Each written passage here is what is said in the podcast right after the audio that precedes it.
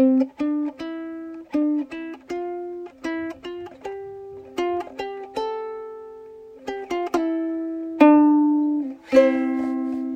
we're recording. Hey man, how's it going? It's it's going very well, sir. Uh, had a good day. Fixed a lot of very strange bugs in my code, and uh, I'm ready to record a podcast. That's awesome. No, I love whenever like you're coding and things just start to click. You don't have to Google as much. It just starts to work out. All these all these years and these hours that you've put into your craft finally start to pay off. And then you Google some new technology and you you start over. You start completely over from scratch. Is there a technology that you're looking at that's that's new or you never touched before that you're interested in learning? uh, RealityKit. I want to do some AR apps. I want to do an app where you can, assuming that Apple releases some sweet goggles or some sweet like AR glasses or something this summer. I want to be able to put these on and then be able to put artwork, kids' artwork, throughout the house on the walls. And then when, when my wife walks into a room, she can see the artwork on all the walls. If I could even start that and they come out with glasses, guaranteed uh, uh, approval to buy the glasses. So I got to get her on board. Just throw some kid kids artwork on the walls, call it done. But no, seriously, um, we were in a meetup group yesterday and they were talking about a Walla. I think it's a Walabot. It's this little device that has a bunch of radio sensors in it, and you hold. It's like a stud finder. You hold it up to your wall, and it blasts the wall with a bunch of different uh, bunch of different frequencies, and then returns back a map of what it sees behind the wall. It sees a mouse. wow. It sees a pipe. It sees wire. It sees you know all these different things. So what if I could take glasses, take a device like this, and hold it up against the wall, and then on the back of it have a like a, a QR tag or something, so that the glasses know that is the sensor I'm looking at. And meanwhile, the sensor's connected to my iPhone or something, giving me the visual. So in, when I, hmm. when I'm wearing the glasses, I just look at the wall, and anywhere the sensor is, I can see what the sensor sees. I can see the pipe, the mouse, the wire, whatever. Could you imagine this being used in museums? This can be used everywhere. This It could be. like this is just the start but imagine scanning your house once building up this 3d model because the glasses with with lidar the glasses would know where the sensor is when it detects this so if you scan your whole house wearing the glasses then from the rest of your life you have a 3d map of your house and all of the wires and all of the pipes and the walls so you could just wear the glasses not have the device just look around and you could see where you needed to do stuff now in my house it's not like i'm putting holes in the walls all the time but I can think of other industries or other places where this could be super helpful. Or if we start to build this global network of all of these these uh, houses, then you know maybe my house gets scanned once in you know 2022, and then in 2027, the cable guy comes in to do something. He puts on his glasses, downloads my house map. He immediately knows where to go. He can quickly go through plaster, go through the walls, go through the sheetrock, lay stuff, run wires, and update the map. And then the next person that comes in to do something can do the same thing. When I sell my house, I can send the map off. Anyway, AR is just going to blow my mind, and that's the new technology I'm looking into. imagine that becomes part of the house appraisal process. Ooh, yeah. is doing something like that. And I'm also imagine that that house map being associated with MLS data so that you can basically view the entire map of the house and the structure, make sure everything is good before you buy it, or know exactly how much work you're gonna have to put into it. Absolutely. Like the, That just, would be wild. it's just opening up opportunities. I mean, if we can take a an MRI and scan the inside of somebody's body without opening them up, imagine if we hook that up with the glasses. So now the the mother or the father can wear the glasses and and you know stare at the belly and see the baby through. And like, oh, there's so much you can do. Speaking of which, uh, my wife had a sonogram. Yeah. This, uh, what was it? Yesterday. This kid has got some cheeks. do you have pictures? I, I do have pictures. I'll send you some. Um, awesome. But she's 7.6 pounds right now, That's a big girl. and we're one month out. Oh man. So she's probably going to be a nine pound kid. I would not be surprised. I was. Yeah, that last month they grow a lot. Really? Yeah, we all, all of ours were early, so we were we, we were just ready to go. Like we couldn't wait any longer. We're like, just they've cooked enough. Let's just take them out. Let's just go. So did y'all induce each time? No, never. Uh, we were Oh, just okay. just early. Just So- early. We could not wait, and they were uh, six like six and a half pounds or something, and then they went back down to five into the five pound range a couple days after birth because they lose a little bit and then they gain it back. But uh, no, it's precious. That, that's awesome. So she has an appointment two weeks from now. Um, and if the baby has grown a decent amount, we'll probably be putting an appointment on the calendar to induce. Wow. So, because all all of um, Jenny's siblings and Jenny herself were induced. Okay. Okay. I came two weeks late, and I just decided I was ready to roll when I was ready to roll. so, man, those last two weeks, I couldn't, I couldn't handle it. That would be too stressful. yeah, because it could happen literally at every time. When they're early, you don't know, but when they're late, it's like, come on, little one. yep. I was almost born into a sugarcane field. so, All right, man. Any new apps? Uh, I do have an app. Speaking of, you know, babies and whatnot, um, as you know, and probably a decent amount of the listeners know, I'm a huge fan of Halo. Um, and I found this app called Cameo. Cameo is an app that allows you to search for your favorite celebrities, whether they're actors, singers, you name it, and they will record like some sort of greeting or you know birthday message anniversary message or something for you for you know an, a fairly nominal fee um, and i found that steve Downes the the actor the voice actor for master chief is is on this app That's awesome. and it's super cool and he he does his cameo as if he's master chief Nice. and so I am I am probably going to put down the seventy dollars that it takes to be able to get some sort of greeting for for for baby when she gets here. she will never understand why, but No, it's okay. You Yeah. will. I, I I will get the significance. So, but it's it's a pretty neat app. That's awesome. I can see that for like birthdays and stuff, or, hmm or just like to to spice things up. That's awesome. Yeah, it's pretty cool. I'm just not gonna tell Jenny about it. I'm just gonna do it and then show it to her day of, and she's gonna be like, "Who is this?" Exactly. oh, it's Master Chief. That's awesome. Good job, man. That's yes, sir. It's a good idea. I um got my wife a little present. I think I really got it for me, but I'm camouflaging it or or pretending like it's hers. Um, I got her a, new keyboard for her, her for her iPad. She has the 10.5 iPad Pro from like 2016 or 15 or 16. It was several years ago. But what's cool about it is it has the touchpad on there, so you can, or I'm sorry, the trackpad, so you can use it as a uh, it has like the, the mouse and the keyboard. The keyboard's backlit. It looks just like a Surface um, Go, like the Surface Go keyboard that I had several months ago.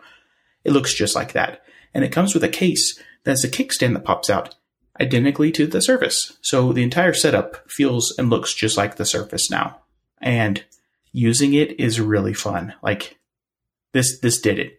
When we had the Surface, uh, Megan opened it up once and was trying to use it and ran into all these problems and just threw it on the bed and said, I give up.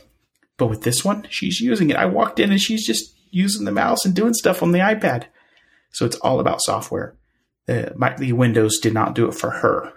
Uh, it might do it for other people, but for her use cases, it didn't do it. And the iPad and iOS is doing it. So this is awesome, man. You can finally use your iPad like a computer with the mouse, with the keyboard, and it just it feels natural.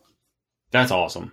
That's super super cool because that's uh, this is the what I think could make the iPad for some people is having a mouse and keyboard, and not everybody's really willing to put in what is it three hundred and fifty bucks for the Apple one. I For the big one, yeah, this Yeah. one's definitely not that. Yeah, the, the Apple one is huge. Uh, it well, it's not huge. I'm sorry. It's expensive and it's it's very well built, but you know, for what she's doing, we can't afford to buy a keyboard that's more expensive than the iPad. right. Yeah, that and it just doesn't make sense for ninety percent of use cases. I think you know. Um, but speaking of you know using the Surface and whatnot, I believe I mentioned on an earlier, I think two or three episodes ago, that my dad was thinking about buying a Windows PC. Yeah, how'd that go? So he ended up buying one. He bought, uh, I, I believe it's a Dell Inspiron. Um, it's one of the business class laptops, and he bought it, and the screen is uh got some issues where it's got these white blocks Oh, that are like all over the. And so I was just like, he had already moved all his data over, and he was like willing to settle, and I was like, Dad, you you can't. You need to turn that thing back in, and you need to either demand a refund or that they ship you a new one because uh, like you could just see these white blocks all through the screen. It was just like it reminded me that you know some PC hardware is just not there yet, you know, or What was just, the just budget defective. for this? Was this Eight hundred fifty dollars. That shit. That should, that's not acceptable for No, it's not acceptable at all, you know. But it was also so. There's two things about this. Like PC hardware, it- sometimes sometimes is fine. I think. I think most of the time it's fine. This was also a refurbished model, but I don't know how they didn't catch this in the refurbish, like the refurbishing phase. Right. Um, I feel like if he had bought it new, he wouldn't have had that problem. But at the same time, it was a heck of a deal for an eight hundred fifty dollar computer. So you know, I recommended when he he sent me the link. I was like, yeah, this looks like a really good machine. Um, so yeah, so that's where he's at right now. Software wise, he's fine. Okay. It's just this hardware, which is very strange to me. Normally, it's been the software that's been a problem Okay. with with Windows, you know. But in this case, it's the hardware was that was the issue. So yeah. Nice. I'm trying to think about the white blocks. Now, is that like backlighting? Is there hot yeah, spots? it looks like it's a hot spot. They're hot spots, um, and they're about. If you take Retina, they're probably about 100 by 100 pixels. Okay. You know, so they're they're significant. Like it's not like there are a couple dead pixels here and there. It's it's like actual blocks. So it's something that's going on in the the LCD panel. Bummer. Yeah.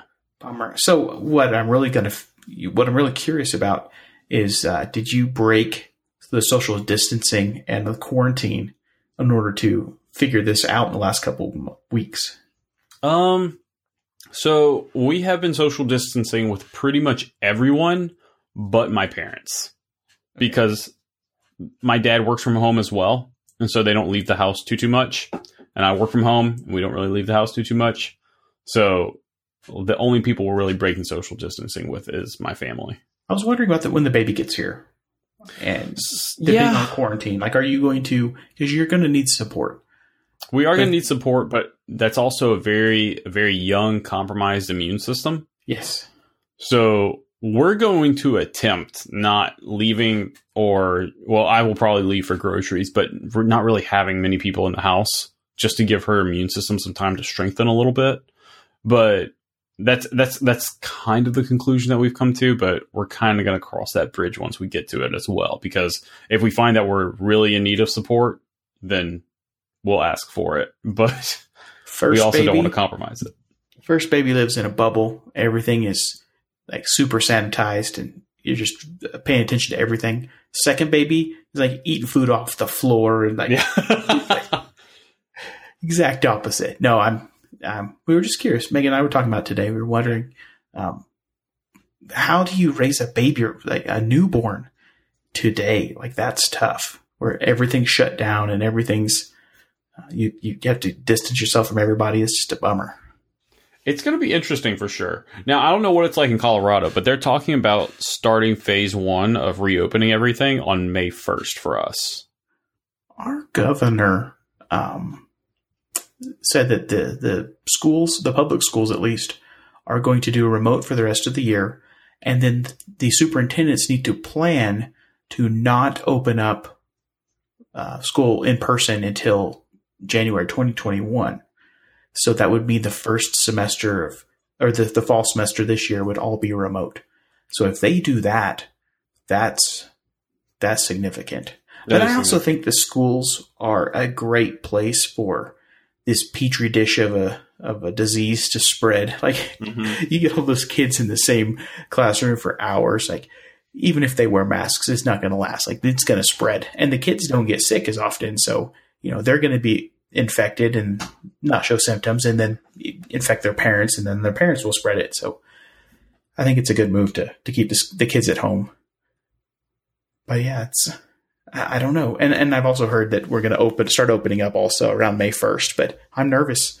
Like I'm seeing what's happening to China right now and South Korea. They're starting to get some reinfections, some new hotspots. I definitely see it's going to happen until we get a vaccine or we get enough people sick that the people with antibodies can then start the workforce. It's going to be rough. Yeah. I, I mean, I think we're in for a rough couple years. Yep. Yeah, that's just the way it is sometimes. But I want I wanted to tell you about an incident that I had with a, a pick that I had. I think it was I think it was last week. My pick of the week was Tuple. Yeah. So I got a trial under like the freelancing, you know, plan, which is twenty five dollars a month. Okay. I just wanted to test it out and see if it was something that worked really well for my team. And if so, you know, start talking to my CTO about, you know, buying an enterprise license or a business license, if you will, so we could all be using it. Sure. I got the freelancing plan. It was a week. This morning, I was like, all right, I'm done with the trial. I'm going to cancel it. Canceled it before it should have been charged. It was charged a couple hours later after I canceled my subscription. I was like, this is weird. Shouldn't have happened. Sent an email to support. I was like, hey, y'all, I got charged for this. Um, it happened a couple hours after I, you know, removed, you know, canceled my trial. Um, can you guys fix this for me? Immediately, like within 10 minutes, they email me back. They're like, yep, it's refunded. Thanks for giving it a shot. That makes you want to buy it. That's awesome. It does. And I was, I emailed them right back and I was like, thank you guys so much for doing this. I'm in the process of trying to convince my CTO that this is a product that we need to be using. awesome. Did you were you able to convince him? I, oh, this was just today, so I haven't really talked to him about it yet. We But- were able to convince our CTO a couple weeks ago, and we are loving it. Like we used it today. We use it instead of for for the developers. We use it instead of Zoom, and we use it instead of phone calls. We just constantly use it because it's so fast. Like you are in literally in my status bar. I click two clicks and I can be on a call with you of just a voice call or a screen share. And flipping between the two different screens, your your screen and my screen is almost instantaneous. We get to see double mouse. I get to see your mouse and and my mouse both on the same screen so I can point at things while you're doing things. It's so good. It's amazing, you know? And just the fact that their support is that good, man, that's, That's awesome. that's a good product right there. Yeah. Support is a huge part of it. All right, man. I got some new toys. All right, let's talk about your toys. So I got my wife the keyboard, and she was in a good mood. And then I went out and bought myself a TV. So I, and she was okay with it. It's awesome. So I've been thinking about computer monitors for about four months now since I started working at home. I wanted a an external monitor to hook up to the laptop, and I had convinced myself, like last week, like I was a 100% convinced I only need the laptop screen. And so I have the laptop on a little stand and I only need 15, 16 inches. Anything beyond that is a distraction. This is what I was, I was convinced of. And I could do all of my work and I have been doing, I've written many, many apps on the, you know, 15 inch screen. And every time that I've had multiple monitors, I end up like trying to, I, I don't know if I'm wasting them or I feel like I need to fill them up. So I'll have like a second monitor or a third monitor, and it will have something that's on there just to be filler, just so it's not wallpaper. And I might not ever use it. And I, I don't know. I always felt like the I didn't like the bezels. I didn't. It just felt disjointed. I didn't like it.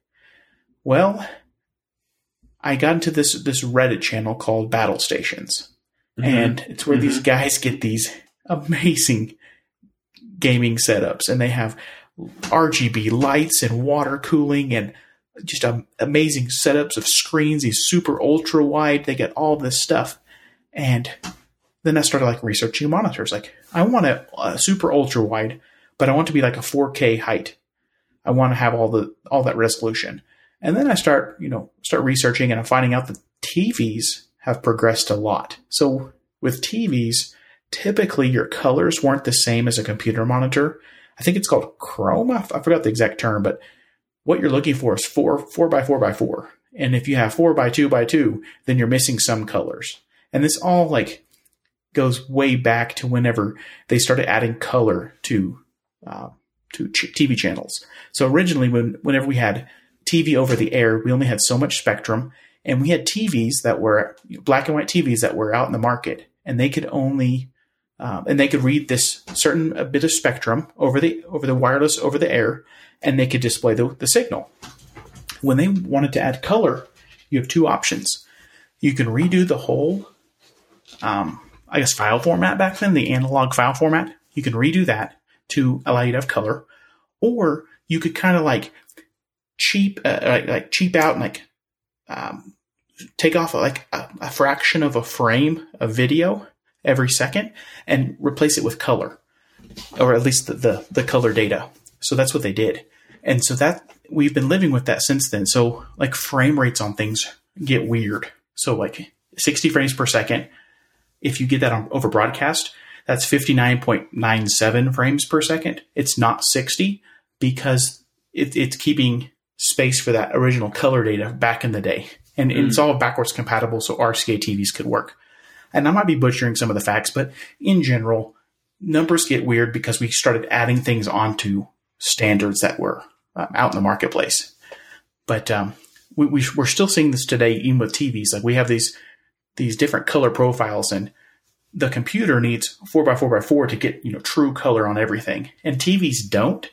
Um, they kind of cheap out and they lose some of the colors, some of the extremes. But if you want to use a TV as a computer monitor, you want to be color accurate. You want it to have, you don't want to flicker. You want it to be high enough refresh rate. You want it to, to not give your eye strain if you're too close to it. So I, you know, a lot's changed the last 10 years. Like the panels are so cheap. So I, I got a new, it was, I think it's a 43 inch Samsung TV. It is 4K, but mm-hmm. being 43 inches, if I sit away from it, I don't know, two or three feet, I can't see the pixels anymore. So Apple's definition of retina display was you can't see the pixels anymore. Your eyes can't differentiate the pixels at a certain viewing distance. I think a lot of that's marketing, but in reality, like they just were increasing the resolution. Well, I'm staring right now. I'm staring at this 43 inch monitor or TV. I'm about two and a half feet from it. I cannot differentiate any pixels at all. And it's the equivalent of four 1080p monitors in a, a, a quad setup.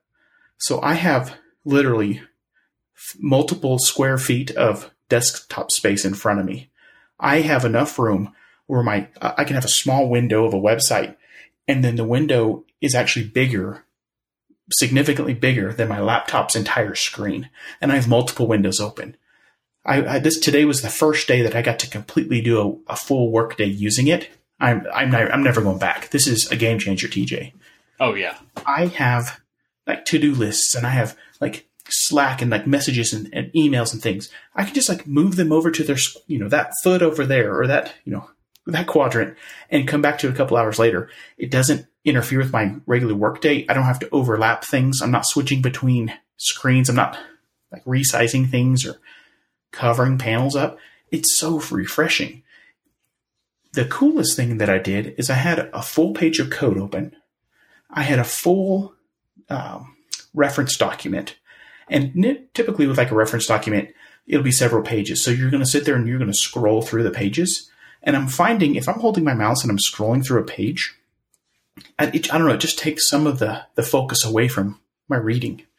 But whenever you can see two foot of, of screen just for that one document next to the code, I can sit back, I can cross my arms, I can just kind of like study it. I can read through, I can compare. It it's like if you had a map like one of those old Rand McNally maps that you'd have when you're traveling and you like lay it out in your the hood of your car. When you spread that thing out, you can just sit there and study. You can sit back, you can look, follow things. You're not constantly scrolling things like you would on a phone. And I had that experience with the with code today and with reference documents. And yeah, I'm not going back, TJ. This is just yeah. this is insane. And, and the monitor was like three or four. I think it's like 350 $400 somewhere in there. Man, that I cannot recommend buying a computer monitor to anybody else ever again. Like this is the way to do it. Even if you don't use the computer much, just having it this big, oh man, it just it makes such a difference. It's so good, and it's not like I have bezels and I'm trying to like fill things up. I don't. I don't do full screen anymore with anything. I just drag a box that's comfortable and do it. If I want to play a video game, I don't even full screen video games. I'll just make them the box the size that I want and I'll play it there if I wanted to watch a movie or a YouTube, I'm not going to full screen it. I'll, you know, make a little eight inch, 12 inch box somewhere. If I wanted to watch a movie, I'll go full screen. I'll go sit in the, the couch behind the desk and get that, you know, the regular TV experience. But if you're sitting at the desk, don't full screen it. Just use it as windows, and feels like my entire wall, or at least my entire view space right now, is just covered in screen. It's so good. Dude, that's that sounds awesome. So you have a 4K display. I have just a 1080p display, and even that alone, like just having a 27 inch display in front of you, it's not the same. Considering that 1080p and 4K, there's a huge difference. There's literally four times the difference, but I love external displays and can't work without them pretty much. This is this is a game changer, man. At this size, it's a game changer. And I had always feared getting a screen and running it at native resolution because I really wanted the pixel. I really like that that smoothness of the fonts that you get. But when you're again when you're sitting this far away from the screen, you don't see the pixels, and everything feels normal. It's not like I'm I have everything really tiny or really big. It's like normal size. It's just really it's nice. It's really really nice. Um, I was yeah I was totally wrong. I this is the way to go. That I'm I, dual monitors now. That's that's not that's too much work. Like mm-hmm. what you I what I want is my entire wall to be the screen and and it, it just look beautiful and be crisp and we're there and it's affordable. It's only a couple hundred bucks. Yeah, you know that price point makes it worth it because compared to Apple Cinema Display, well, they're not called Cinema Displays anymore. What what is the new Apple display called? Uh, Pro Pro Display XDR. Yeah, Pro Display XDR, and that's like what four grand. Yeah, something like that. There's yeah. like a thousand dollar stand. Yeah, with a thousand dollar stand. So it ends up being so it's four times as much as you paid for this TV. And then you have to pay a thousand dollars for a stand, which you just got because it's TV. Right. Yeah. you know? It's yeah. Man. No, I'm that's I'm, wild. Oh, this TV also has AirPlay built in, and Apple TV, oh. and Hulu, and Netflix, and Amazon Prime, and all of those things. So I don't have to get Apple TV for it because I can, if I AirPlay to it, I get the screen mirroring with the DRM, so I can watch Hulu or net, you know anything that is a, a protected video. I can AirPlay it and watch it. Last week I was talking about that Xbox app that lets you AirPlay to an Xbox. Well, it lets you AirPlay, but you can't AirPlay protected content. Well, with this TV, I can. It's just it's built in. It's so nice. Um, one interesting thing though, on the Mac you have scaling modes whenever you have an external monitor if, if it's a, high DPI monitor. So I can say, make it look like a 1440p monitor, but pixel double everything as best you can. So it's super crisp or, you know, super clear. Well, I can do that on this monitor, but what I found out is on a 4K monitor, if you tell it to pixel double and you pick a resolution over 1080p, it tells the graphics card to render the entire desktop at 5K and then re uh, down uh, downsample it back down to 4K. So my graphics card is doing additional processing that's totally wasted. Makes your machine hotter. It makes the you know jumps up the fans. If you set it at 1080p or 4K at a, at a multiple that's native to the original resolution, you don't have that problem. It renders it in the graphics card at 4K, uses less power. So by increasing my visual resolution, actually use less power now. So it's it's awesome. I'm not going back. Three hundred and sixty-seven dollars on Amazon right now. Yeah, it's and I got it within an hour. I went to BestBuy.com and just uh, said I want the curbside pickup, and they texted me within 30 minutes and said it's ready to go. I drove up to Best Buy, popped the the trunk of my car, parked in slot seven. Uh, in the app, I said I'm in a you know a white car, and I was on in slot seven, and you know, five minutes later, a guy comes out, puts in the back of the trunk, and says bye. He's wearing a mask and gloves and the whole thing, and closes yeah. the door. And I go home. So, what made you decide this one though? Because you hadn't seen it in the store yet. Okay, um, so there are two different. Well, this is the the 2020 uh, series of Samsung monitors, and they have four or five different styles of monitor. They have or TV. They have one that kind of looks like a picture frame. It has like a, a one or two inch bezel around the sides mm-hmm. that looks like uh, the white, whatever the, the is it padding? What's the, masking? Yeah, um, whatever the term is for photo, uh, in like when you have a something framed, they'll have that that that masking and that padding around the picture. It has that, and then the outside looks like an actual picture frame. So with this new Samsung TV called the, I'm blanking. Uh, is it the frame? Might be the frame. That'd be too easy. Um, you hang these on the wall, and they look like portraits, or they look like you know, like pieces of art, but yet they're screens. Um, Samsung also has like they have several really cool monitors, but their regular TV is this this model. This uh, what is this? The Series eight thousand or eight? Yeah, the TU eight thousand series. Yeah, so it has very thin bezels. Um, about they're just a little bit thicker than the 16 inch MacBook Pro bezels, but again, you're at 43 inches, and I could pick the entire TV when it was in the box that I got from the store. I could pick the TV up and the box with about one or one to two fingers. Just lift the whole thing up, so it, it didn't weigh. Uh, it wasn't like, super heavy or anything. Any TV stand I have in the house can can mount this because it doesn't matter on the weight. This is less weight than any stand that I have, even if I'm using a smaller TV. So going forward, like this is awesome. I had been looking at curved monitors.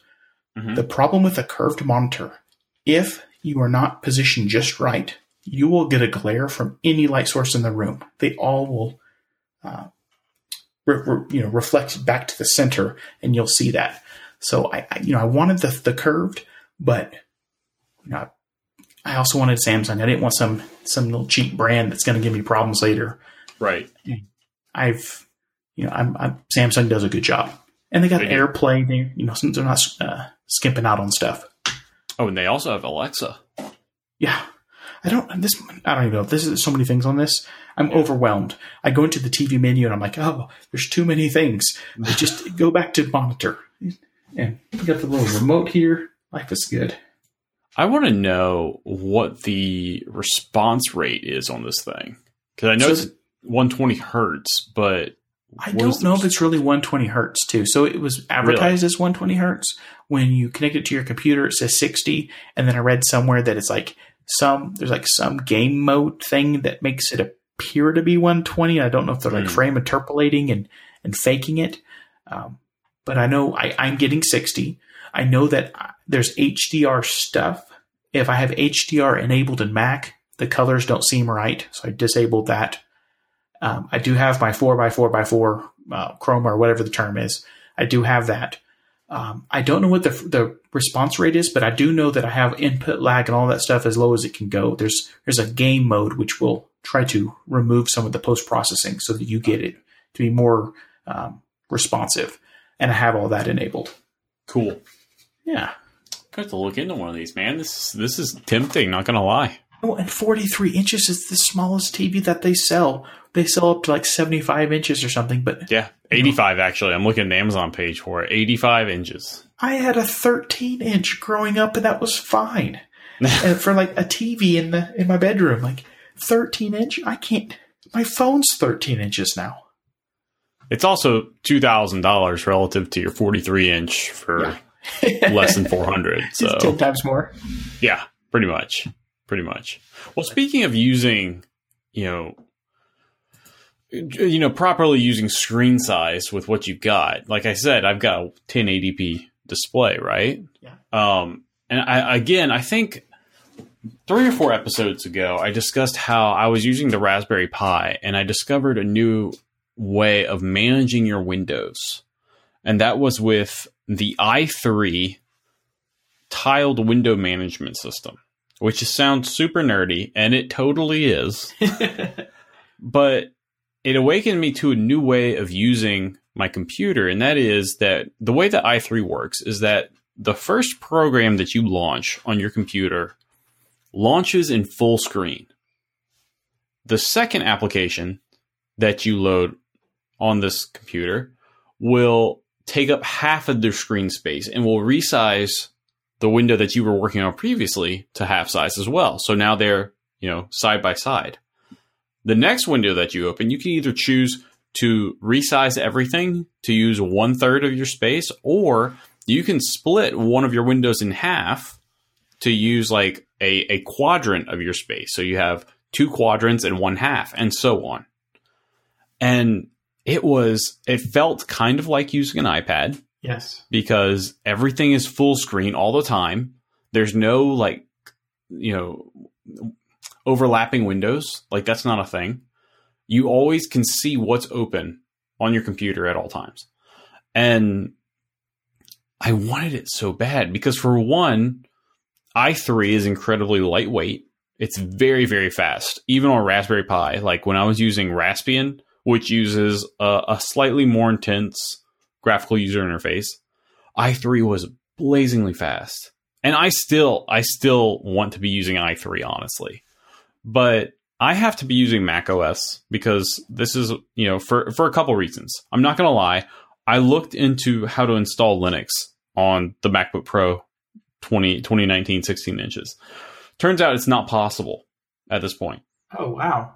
Because the the Macs nowadays, I think 26 no, yeah, 2016 and up have the two uh, T2 security chip. Okay, that's the touch bar security chip that handles some security stuff now. Okay. Right. Windows is basically whitelisted and everything else is not. Interesting. Okay. Yeah. So installing Linux on any of these machines is essentially a no go. So Linux is out. So I looked into okay, well maybe I can virtualize Linux under Mac OS and I could just like have that start when I start Mac OS. And that introduced a bunch of problems as well because these like whether you use something like Parallels or um, VMware Fusion, some of like I, the the distribution that I wanted to use combined with VMware Fusion didn't support Retina displays, which it was Ubuntu, which Ubuntu should have worked. Okay. So everything looked super fuzzy and, and it was not very performant. And I was just like, this doesn't this doesn't make sense. So if I want something like this, I have to look for something within the Mac ecosystem that I can use. Okay. Which I was like, all right, that's fine. So I found I tried a few different solutions, and in the end, I came up with this one application called I, I believe you pronounce it Yabai, Okay.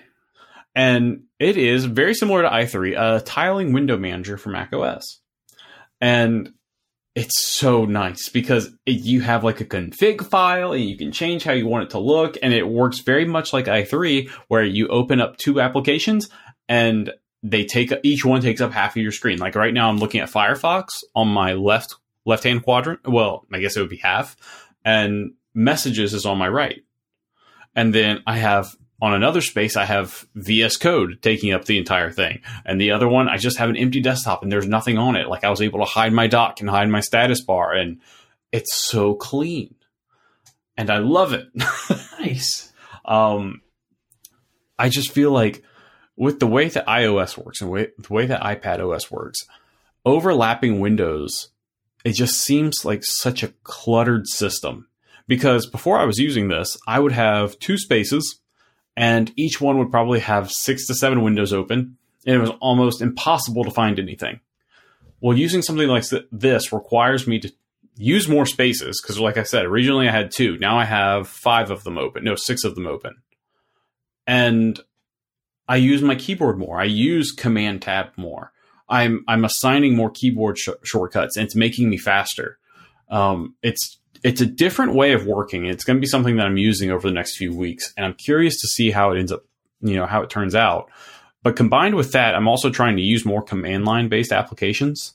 Um, I'm I'm I'm tempted to start looking into you know using Vim again as my text editor, um, just because it's no matter what system I'm on, I'll always be able to have Vim, whether that's Windows, Mac, Linux, it doesn't matter. Um, trying trying to distance myself a little bit more from proprietary and you know single platform applications to more of a a open standard, if you will. Something that I've talked a lot about on this podcast, but I that's I'm kind of leaning towards that. Um, but this is just I, I feel like I've just scratched the surface of it, and we'll see kind of see where it goes. It's awesome, man. I was looking at pictures earlier and you showed me your desktop. It looks awesome. It's it's pretty sleek. Like I, I found that also you you were talking about you were looking at the the battle station subreddit. Yeah. So I found a subreddit called Unix porn. Oh no.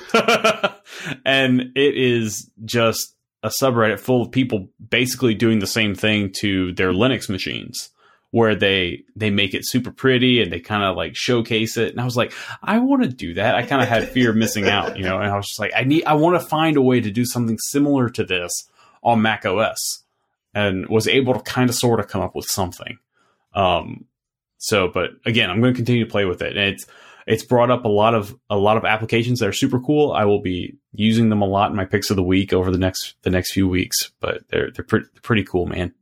That's awesome. All right, let's do the uh, the picks of the week. Sounds good. I have been, hmm, I've been trying to do this personal cloud thing for months, and one very vital piece is email. I've come to the conclusion that you cannot host your own email. You will be blocked by everybody. You need to go with an established uh, email host that has a reputation, that has enough customers and enough push that the other ISPs and other um, email providers will listen to them whenever they ask for things and vice versa. So I can't go with, you know, um, you know, Shane's host, which has two email users because Gmail is not going to talk to me. But if Outlook.com has issues or something with Gmail, they can negotiate. They're both big enough that they can do that.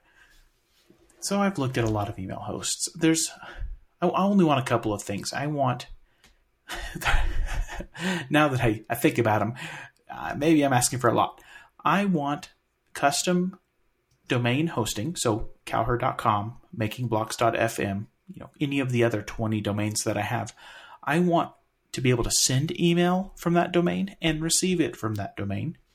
And I want to also have wildcards or a catch all.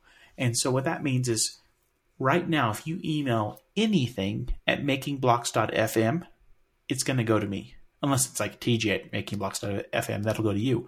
But if I email um, Apple Computer at makingblocks.fm, I'm still going to get that.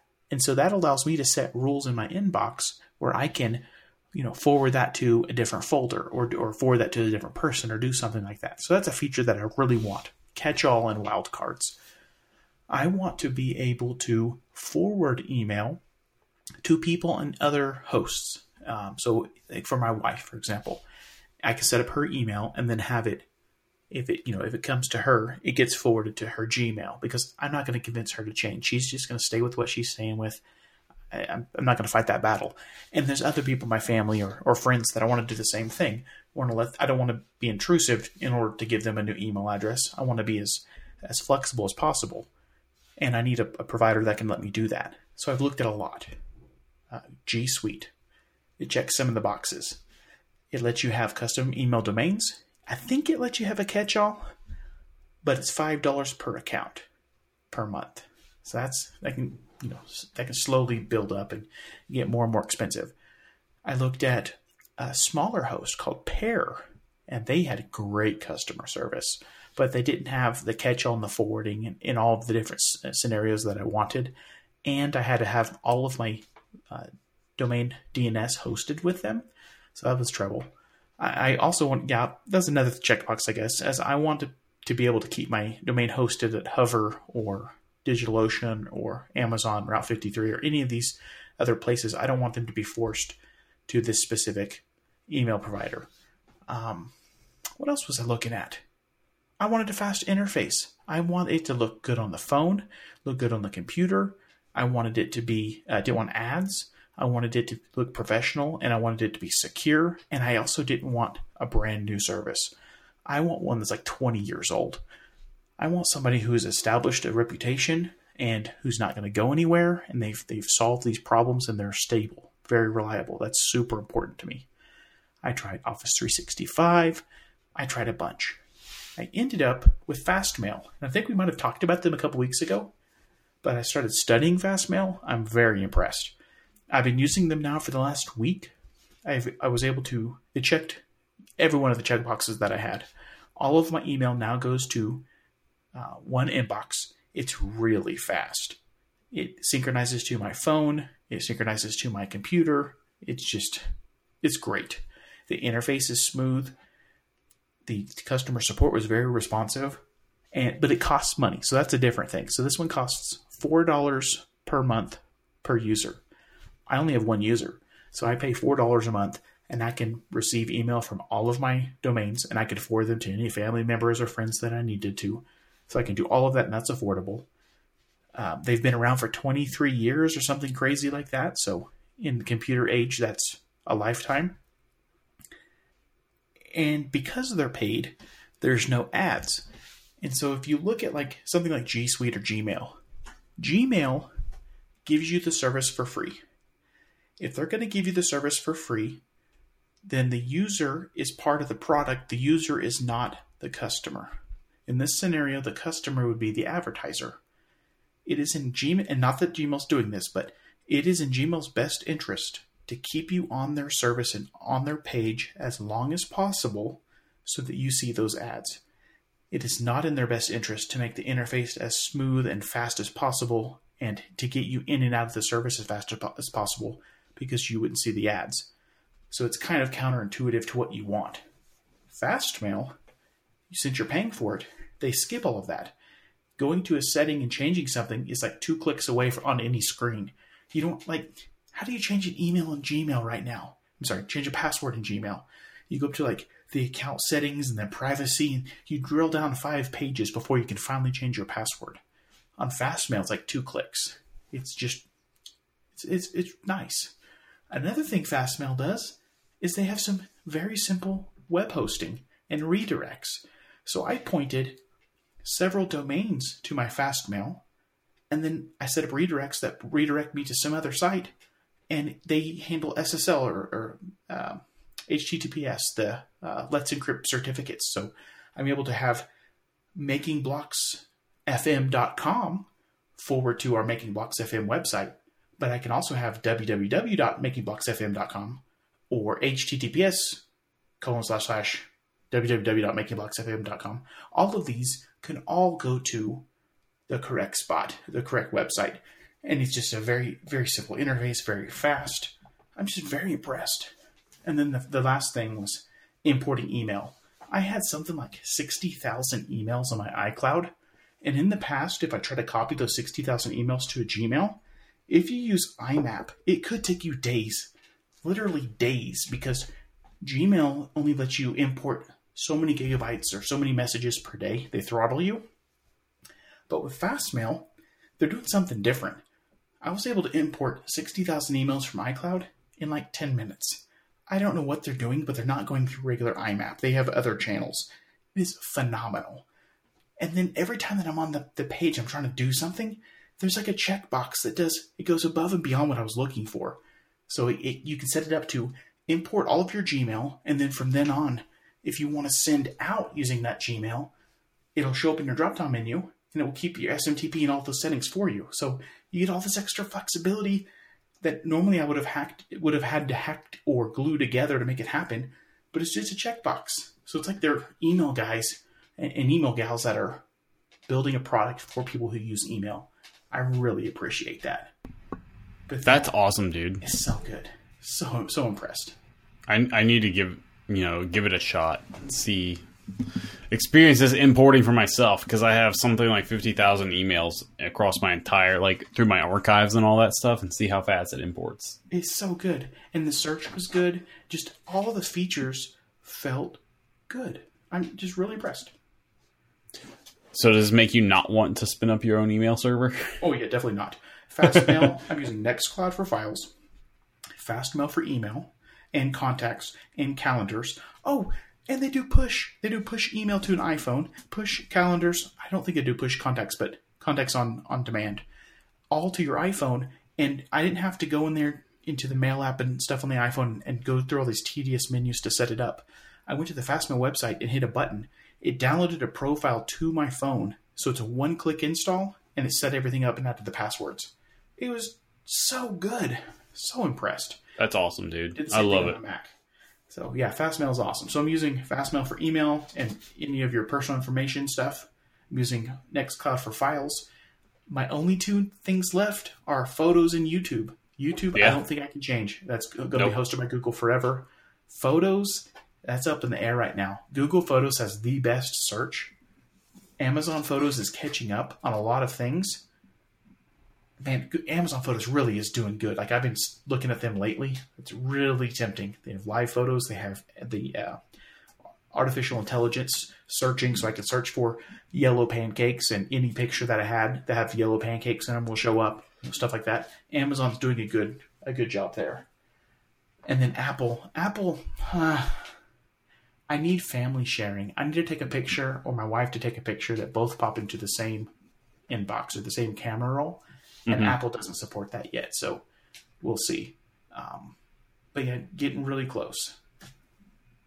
That's awesome, man. I love it. Cool. My pick of the week is AccuWeather. Yeah, tell me about it. So it is a app. It's actually a company. It's a media service. It's a bunch of things, but I'm just going to be reviewing their iOS app.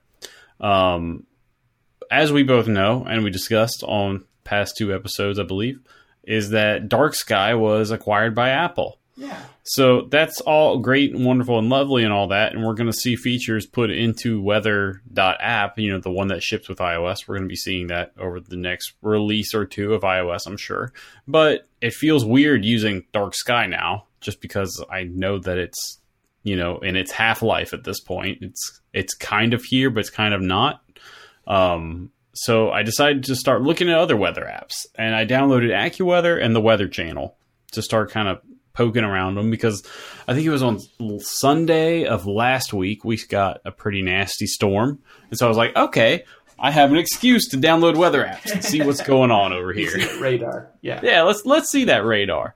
So I downloaded both of these, and my first inclination was to mess around with the Weather Channel, just because it's more of a popular name. Just wanted to see what kind of app it was, and it had a lot of ads. yeah, not happy with that. Not happy with that at all. And you know what's worse is they wanted ninety five dollars for a year.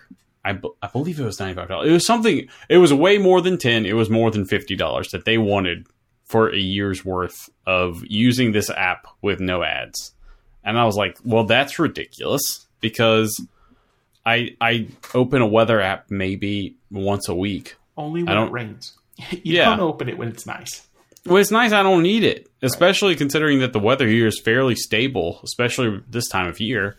Um, I'm not really not really paying attention to the weather that much, so I'm definitely not paying ninety five dollars for a premium subscription for only a year.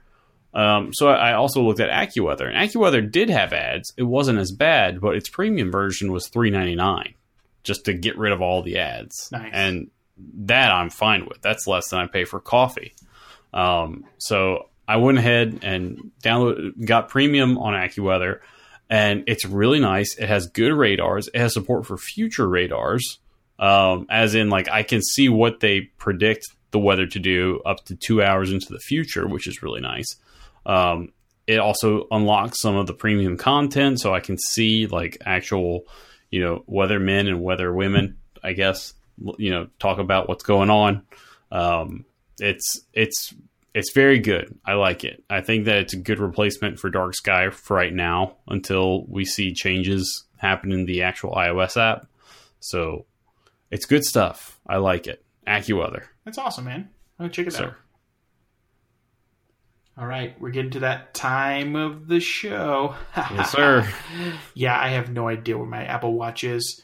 Um, I got teased about it today. I get teased about it about every other day by my family, and it's it's getting to the point now where, uh, man, I I think I should just get the new watch. Um, I, I think so. So I don't even know. TJ, you need to like come up with some sweet watch app idea that we can just like go all out on and make some make some money because I need an Apple Watch. I don't I won't use it. I, I don't need it, but I just just for the sake of the joke, I need to remedy this. Yes, sir. Hashtag the cowboy. Hashtag the cowboy. Podcasting's hard. Good night, man. Good night.